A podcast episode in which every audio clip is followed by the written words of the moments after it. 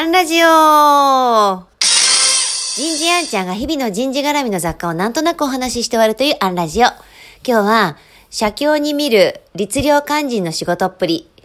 こんなテーマでお話ししてみようと思います。え今日は今弱シリーズ第4弾になります。えーこの時期になると、歴史好き、歴史に関わったことがあるものは結構そわそわすると思います。そうです。奈良で正倉院展があるからです。毎年10月末からや11月の頭にかけて、今年は、えー10月24日からで、ましてや、えーコロナ禍の後ということもあって、事前の日時指定制なんですよね。いけるかなって、ちょっと、えードキドキしているところです。今年は第72回なんですが、えー、正倉院には正倉院文書と呼ばれる、えー多くの文書が残されています。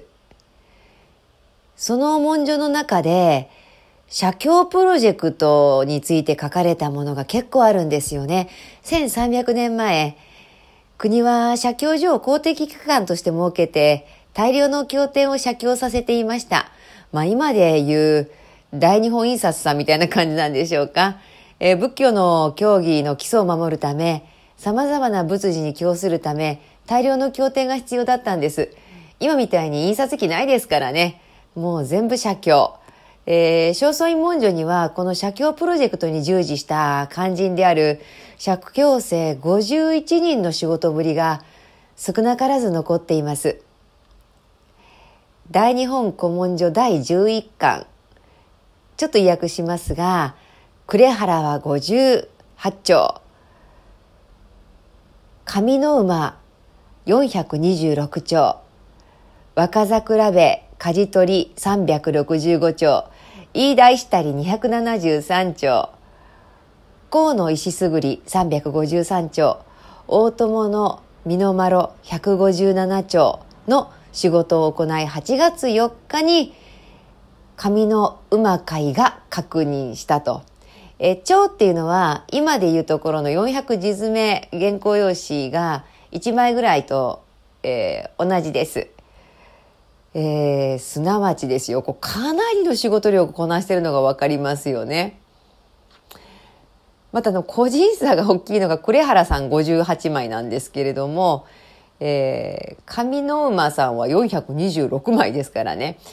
呉原さんパートタイマーだったのかもしれませんね。この個人差が大きいのも結構面白い。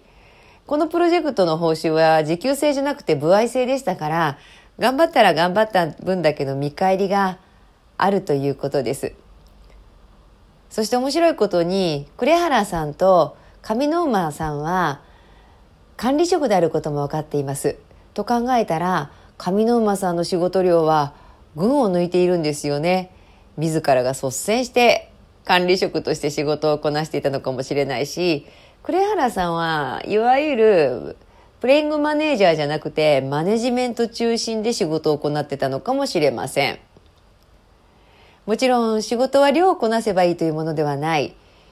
質が伴う。でこの写経においても質は重視されました。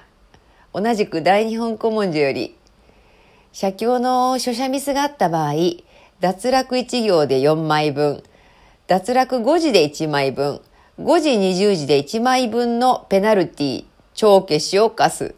なんてね。えこういったのは、その写経プロジェクトの資料のほんの一部に過ぎないですが、丁寧に資料を読み解いていくと、何をいつまでにどのレベルまで出さなければならないかという目標設定が明確であったことも伺い知れますし、チームによる業務推進、そして進捗管理、フォロー体制もきちんとマネジメントされていたことがわかります。今日はここまで。次回もお楽しみに